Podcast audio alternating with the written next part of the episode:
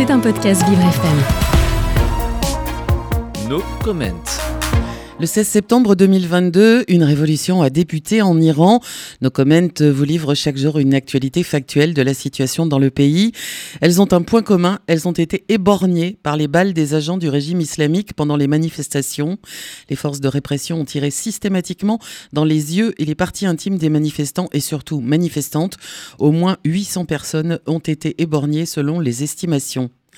La tombe de Majid Kazemi, manifestant de 30 ans exécuté le 19 mai à Ispahan, après avoir été arbitrairement condamné pour le meurtre de trois policiers en novembre 2022, a été profanée.